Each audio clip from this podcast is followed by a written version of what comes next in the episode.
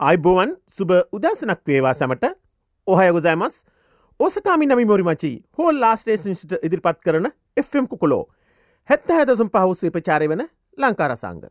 දෙදස් විසි දෙකේ ඔක්තොම්බර් මස දාහත් වන සඳුදා. වේලාව උදේ පාපසුනා පමණයි.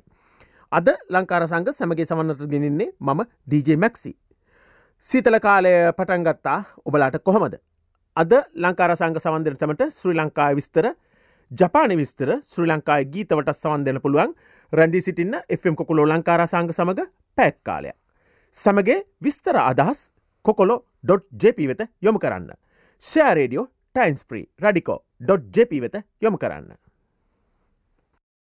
ඔල්ලා ස්ටේෂන් එම් කොකුලෝ හැත්ත දසුම් පහුසේ ප්‍රචාර වෙන ලංකාරාසංග ඔහිතුර මේ අවස්ථාවේදී ශ්‍රී ලංකායි විස්තර කීපයක් ඉදිරිපත් කරන්නම්. පළමෙන්ම සුභසාධක ප්‍රතිලාබීන් ලියාපදිංචිය අනබයි.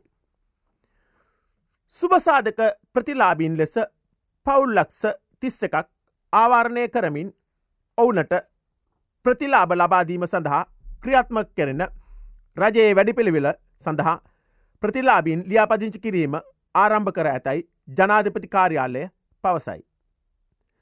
දැනට මහජනාධාර වැඩසටහන යටතේ ක්‍රියාත්මක සමුෘද්ධි වැඩිහිටි පුද්ගල ආබාධිත පුද්ගලයින් සහ වකගොඩු රෝගීන් ජීවනාධාර වැඩසටහන යටතේ ප්‍රතිලාබ ලබන පවුල් සහ එම සහනාධාර අපෙක්ෂාවෙන් බලාපොරොත්තු ලේකනවල සිටින පවුල් වත්මන් ආර්ථික අර්බුදේ බලපෑමට ලක්ව රජයේ සුභසාධක ප්‍රතිලාබ අපෙක්ෂා කරන සියලු පිරිස් සඳහා ප්‍රතිලාබ ලබාදීම සිදු කරේ.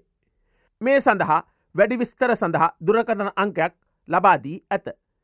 බින්දුවයි එකයි එකයි දෙකයි එකයි පහයි එකයි හතරයි අටයි එක අමතා විස්තර දැනගන්න. තවත් විස්තරයක් මහබැංකුවේ ප්‍රතිපත්තීන් පිළිබඳව. ශ්‍රී ලංකා මහබැංකුවේ ප්‍රතිපත්ති පොලි අනුපාතය පවතින මට්ටමේ නොවෙනස්ව පවත්වා ගැනීමට තීරණය කර ඇත. ඉකුද්දා පැවති රැස්වීමේදී ශ්‍රී ලංකා මහ බැංකුවේ මුදල් මණ්ඩලය මේ බව තීරණය කර ඇත.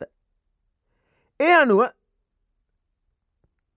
නිත්‍ය තැම්පතු පහසුකම් අනුපාතය සහ නිත්‍ය නය පහසුකම් අනුපාතිකය පිළිවෙලින් සියට දාහතරයි දසම පහයි බින්දුවක් සහ සියට පහළවයි දසම පහයි බින්දුවක් ලෙස පවතින මට්ටමේ නොවෙනස්ව පවත්වාගෙන යාමට මහබැංකුව තීරණය කර ඇත. ව්‍යස්ථාපිත සංචිත අනුපාතය සියට හතරයි දසම බින්දුවයි බින්දුවක මට්ටමේ නොවෙනස්ව පවතිී. ඉදිරි කාලි පරච්චේදය තුළ අපේක්ෂිත උද්ධමනමාවත සාක්ෂාත් කර ගැනීම සඳහා මුදල් කොන්දේසි ප්‍රමාණවත් තරම් තදින් පවතින බව මුදල් මණ්ඩලය අදහස් වී ඇත. හැකිලීමේ මූල්්‍ය ප්‍රතිපත්ති දනටමත් ක්‍රියාත්මක වන දැඩිමූල්්‍ය ප්‍රතිපත්ති ක්‍රියාමාර්ග බලපෑමට අනුරූප වන අතර සමස්ත ඉල්ලුම් පීඩනයේ ඕනෑම ගොඩනැගීමක් අවම කිරීමට උපකාරී වේ. එමගින් උද්ධමනය අපෙක්ෂාවෙන් ඉලක්ක ගත මට්ටමට වඩා සියට හතරේ සිට හය දක්වා පහත හෙළනු ඇතැයි අපෙක්සා කෙරේ. තවත් තිස්තරයක් සංචාරකින් පිළිබඳව. සංචාරකින් සඳහා ඉන්දන අවසරපත්‍රයක් හඳුන්වාදී තිබෙන අතර සංචාරක අමාත්‍යන්සේ හරින් ප්‍රනාන්දු මහතා පවසා ඇත. මෙම සංචාරක ඉන්දන අවසර පත්‍රය ක්‍රමවේදය මගින් ටුවරෙස් ෆූල් පාස් මගින් ශ්‍රී ලංකාවට පැමිණෙන විදේශ සංචාරකයින්ට දැනට රටේ පවත්නා ඉන්දන කෝටා ක්‍රමයෙන් බැහැරව සිය අවශ්‍යතා අනුව ඉන්දන ලබා ගැනීමට හැකියාව ලැබේ.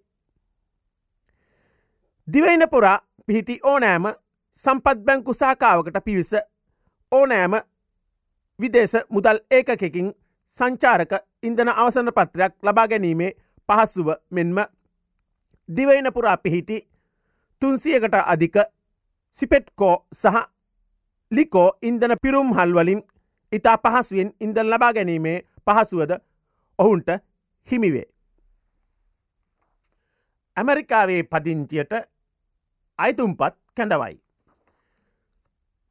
ඇමරිකානු ග්‍රීන් කාඩ් විසා සඳහා අයිනුම්පත් කැඳවීම ඔක්තෝම්බර් පස්සෙන්දා ආරම්භ කළ බව ශ්‍රී ලංකාවේ ඇමරිකානු තානාපති කාර්යාලය පවසයි. ටවිට පණවිඩයක් නිකුත් කරමින් ඇමරිකානු තානාධිකාර්යාලය කැඳවීම් ආරම්භ කර ඇත. අයිඳුම්පත් කැඳවීම නොවම්බර් මස අටවෙන්දා ශ්‍රී ලංකාවෙලාවෙන් දහයයි තිහට අවසන්වීමට නියමිතව ඇත. තවත් විස්තරයක් සිසුන්ගේ දිවා ආහාරය පිළිබඳව. පාසැල් සිසුන්ගේ දිවා ආහාරය ලබාදීමට අමතර රුපියල් බිලියන හතරක් වැෑකිරීමට රජය තීරණය කළ බව කැබිනෙට් ප්‍රකාශක බන්දුල ගුණවර්ධන මහතා ප්‍රකාශ කර ඇත. ඒ අනුව දැනට දිවා ආහාරය ලබා දෙන පාසැල් සිසුන් පිරිසට අමතරව තවත් පාසැල් සිසුන් මිලියනයකට සම්පූර්ණ පෝෂදාහි ආහාරවේලක් ලබාදීමට රජය කටයුතු කරන බව බන්දුල ගුණවර්ධන මහතා ප්‍රකාශ කර ඇත. ඊට අවශ්‍ය අරමුදල් විදේශ ප්‍රධානයන් මගින් සලකා ගැනීමට කටයුතු කරන බවද ඊට අමතරව රජය මගින්ද මේ සඳහා ප්‍රතිපාදන වෙන්කර අදාළ කටයුතු ක්‍රියාත්ම කරනා බවද පැවති කැබිනට් තීන්දු ප්‍රකාශක කිරීමේ මාධ්‍ය හමුවේදී ඔහු ප්‍රකාශ කර ඇත. තවත් තිස්තරයක් පොහොර ගැටලු පිළිබඳව. මහකන්නේ සඳහා අවශ්‍ය පොහොර ප්‍රමාණුවත් පරිදි ඇනවුම් කර ඇතැයි කුසිකර්ම ඇමති මහින්ද අමරවීර මහතා ප්‍රකාශ කර ඇත. ඇමතිවරයා මේ බව සඳහන් කළේ ජනාධිපති ලේකම්වරයාගේ ප්‍රධානත්වයෙන් ජනාතිපිතිකාරයාලදී පැවැත්වුණු සාකච්ඡාවකදීය. ඒ අනුව මහකන්නේ වීගෝවිතන ඇතුළු අනෙකුත්වාගාවන්ට අවශ්‍ය කාබනික සහ රසායනික පොහොර ලබා දෙන බවත් ඉදිරි වගාවන්ට කඩිනමින් පොහොර ලබා දෙන බවත් කුසිකාර්ම අමාත්‍යවරයා ප්‍රකාශ කර ඇත. ජාතික ආහාර සුරක්ස්ථා පිළිබඳ ජනාධිපති දේෂ්ඨ උපදේශක ආචාර්ය සුරෙන් බටකොඩ ජනාධිපති ජේෂ්ඨ ආර්ථික උපදේශක පොහොර ගැටලුවට ආචාර්ය එල්පි සමරතුන්ග සහ කුසිකර්ම මාත්‍යන්සේ ලේකම් ඇතුළු රාජ්‍යල් නිල්ධාරිහුද ආසියානු සංවර්ධන බැංකුව ලෝක බැංකුව සහ ඉන්දයානු නයි යෝජනා ක්‍රමය නියෝජන කරනමින් එහි නියෝජිතයෝ සහ ආහාර කෘෂිකර්ම සංවිධානයේ නිල්ධාරහු පිරිසක්ද මෙම සාකච්ඡාවට එක්වී ඇත. මිත්‍රසීලීම රටවල් අතරට ශ්‍රී ලංකාවටත් තැනක්. කොන්ඩේ නට්ස් ට්‍රවල් මගින් පිරිනමන දෙදස් විසි දෙක උලෙලේ ශ්‍රී ලංකාවට ලොව මිශ්‍රසීලීව රටවල් දහය අතරට තෙරවී පත්වී තිබෙනවා. සිය පාටකයන්ගේ කළ මත විමසුමක් අනුව ඔවුන් එම ප්‍රතිඵල නිකුත් කර ඇත. ඒ අනුව රටවල් දහයක් අන්තර්ගත වන ලැස්තුවේ ශ්‍රී ලංකාව නවවන ස්ථානයේ තෙරී පත්වී ඇත. දරුවන්ගේ සිට මහළු අය දක්වා ශ්‍රී ලංකාවේ මිනිසුන් අමුත්තන්ට දක්වන ආදරය සහ උපකාර කිරීමට ඇති අවංක ආසාව සඳහා ප්‍රසිද්ධ බව කොන්දේ නට්ස් ට්‍රවල සඳහන් කර ඇත. මිරිස්ස ගාලුකොටුව වැලිමග මෙන්ම සීගිරිය තේවතු ඇති නුවරේලිය ආදී ආකර්ශණය ස්ථානවලින් ශ්‍රී ලංකාව සමන්විත බවද එහි සඳහන් කර ඇත. දෙදහස් විසි දෙක වසරේ ලොව මිශ්‍රශීලීම රටවල් අතරට ප්‍රථම ස්ථානය ප්‍රංස පොලිනීසියාව පත්ව ඇත දෙවන ස්ථානයට කොළොම්බියාව තෙවන ස්ථානයට නවසීලන්තයත් පත්වී තිබෙනවා. තයිලන්තය කොස්ටරිකා පෙරු බෙනිස් සහ පිලිපීන ලොව මිත්‍රටවල් දහය අතරට ඇතුළත් වී තිබෙනවා. තවත් විස්තරයක් ලෝක ආර්ථිකය ලබන වසරේදී දැඩි අවපාතයකට. ලෝක ආර්ථිකය ලබන වර්සරේ අවපාතයක් කරා ගමන් කළ හැකි බව ජාත්‍යන්තර මූල්්‍ය කළවනාකාරණ අධ්‍යක්ෂ කිස්ටලීනා ජෝ පෙන්වාදී ඇත. ලෝක ආර්ථිකයේ මූල්‍ය අස්තරාවත්තය වැඩිවීමේ අවධානය උපුටා දක්වමින් ඇය සඳහන් කර ඇත්තේ දෙදස් විසිතුන වසරේ සියට දෙකයි දසම නමයක ගෝලිය වර්ධනයක් සඳහා වන ආයතනයේ පුරෝකතනය ලබන පහත හෙළුණු ඇති බවයි. කෝවිඩ් දහනමේව සංගතය රුසියා යුක්‍රේණ සහ සියලුම මහද්දීපොලට බලප ඇති දේශකනුක විපර්යාස නිසා ඇති වූ ගෝලිය කම්පනය හේතුවෙන් ලෝක ආර්ථිකයේ ඉදිරිකාලේ වඩාත් නරකාතට හැරෙනු ඇති බවද ඇය පෙන්වාදී ඇත. රුසියා යුක්‍රේන් යුද්ධය හේතුවෙන් ලෝකේ කොටස් දෙකට බෙදීයාමින් පීඩාවිඳින සිදුවී ඇත්තේ දිලිඳු ජනතාවට වීම සම්බන්ධයෙන් ජාත්‍යන්තර මූල්්‍ය අරමුදලේ කනමනාකාර අධ්‍යක්ෂවරිය සිය කනස්සල්ලය පලකර ඇත. ලොව විශාලතම ආර්ථිකයන්ට හිමිකම් කියන චීනය එක්සත් ජනපදය ඇතුළු යුරෝපාරටවල් ආර්ථිකය මන්දගාමීන් වෙමින් පවතින බැවින් නැගියන සහ සංවර්ධනය වෙමින් පවතින රටවලින් අපනනය සඳහා ඇති ඉල්ලුම අඩාලවී ඇති බව ආර්ථික විශ්ලේෂණයකින් සකස් වී ඇත. ඔවුන් පෙන්වා දෙන්නේ දැනටමත් ඉහළ යන ආහාරසා බලසක්තිී මිල ගණන් හේතුවෙන් එම තත්ත්වය දියුණුවෙනින් පවතින රටවලට දැඩිසේ බලපා ඇති බවය. හොල්ලා ස්ටේෂන් FM කොලෝ හැත්තෑදසම් පහුස්සේ ප්‍රචාර වෙන ලංකර සංග. ඔහිත දෙම අවස්ථාවේදී ජපාන විස්තරයක් හඳුන්වා දෙන්නම්. කියෝතෝ සහ ඕසකා මිචිලින් හි තරුතුන අවන්හල් නමයක් ඉංග්‍රීසි භාසාවෙන්ද මඟ පෙන්වයි. ඔක්තම්බර් දාහත්වනි දින ජපානයේ මිචිලින් අවන්නල් ආදිය සඳහා සේනිගත කිරීමේ පොතක් නිකුත් කරන ලදී. මිචිලින් ගයිඩ් කියෝතෝ ඕසකා දෙදස් විසිතුන.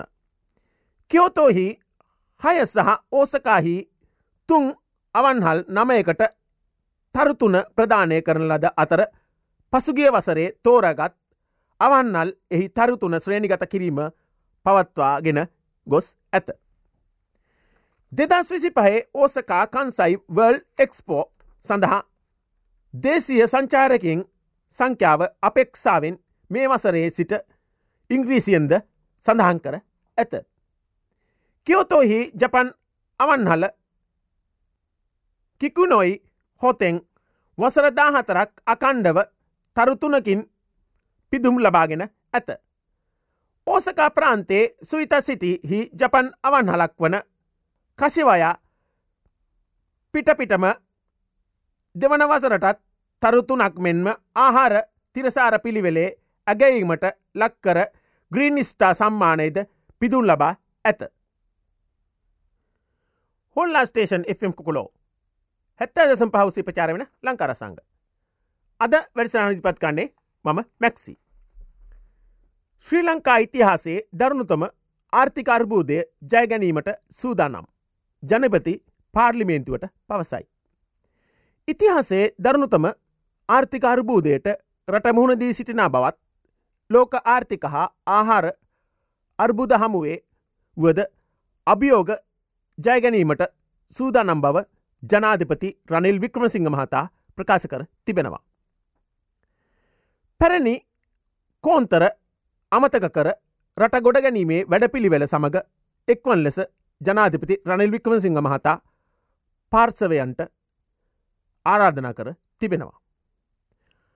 අර්බුදයෙන් ගොඩේම සඳහා සිව් වැදෑරුම් උපායමාර්ග සැලසුම් හඳුන්වාදීමට කටයුතු කළ ජනාධිපතිවරයා එහි පළමු පියවර වන මේ වන විට සාර්ථක කරගෙන ඇති බවත් දෙවන පියවර සාර්ථක කර ගැනීමට අවශ්‍ය පදනම සකස් කරගෙන යන බවත් පවසා තිබෙනවා. එමෙන්ම මහකන්නේට අවශ්‍ය පොහොර සහ බීජ ලබාදීමටද සියලු පියවරගෙන ඇති බව ජනාධපති රනිල් වික්‍රමසිංහ මහතා පාර්ලිමේන්තියෝදී ප්‍රකාශ කර තිබෙනවා.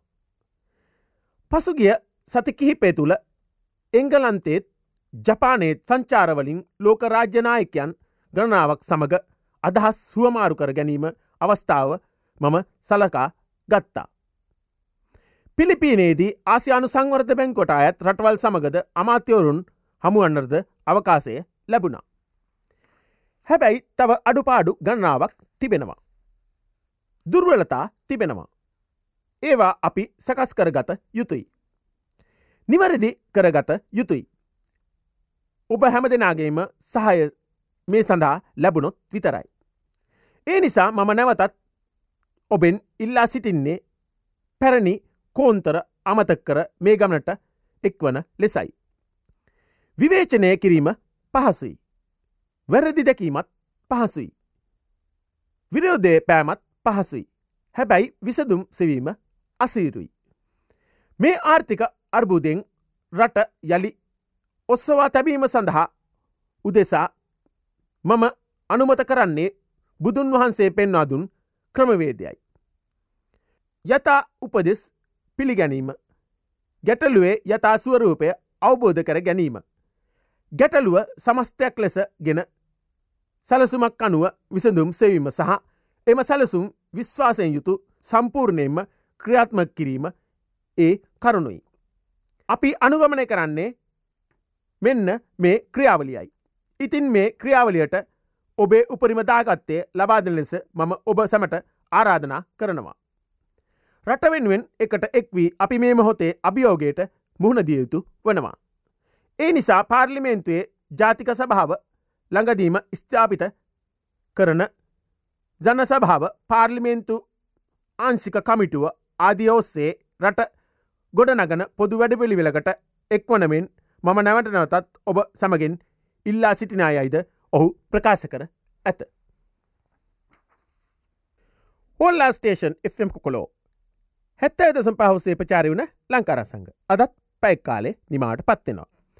කොරුණාව සංගතය BFI වගේම ඉන්ෆලෙන්ස් ආරෝගේද පැත්‍රියාම පටන්ගන්නා කාලය ප්‍රවේසම් වෙව්. වෛද්‍යවරුන් හමුවී වැක්චින් ලබාගත හැකි අය වෛද්‍ය විස්තර ලබාගන්න. සෞඛ්‍ය නීතිරීති පිළිපදිමු. සැමට සුභ සතිකට ආසිරිපතවින් සමගන්නාමම මැක්සි. බයිබයි!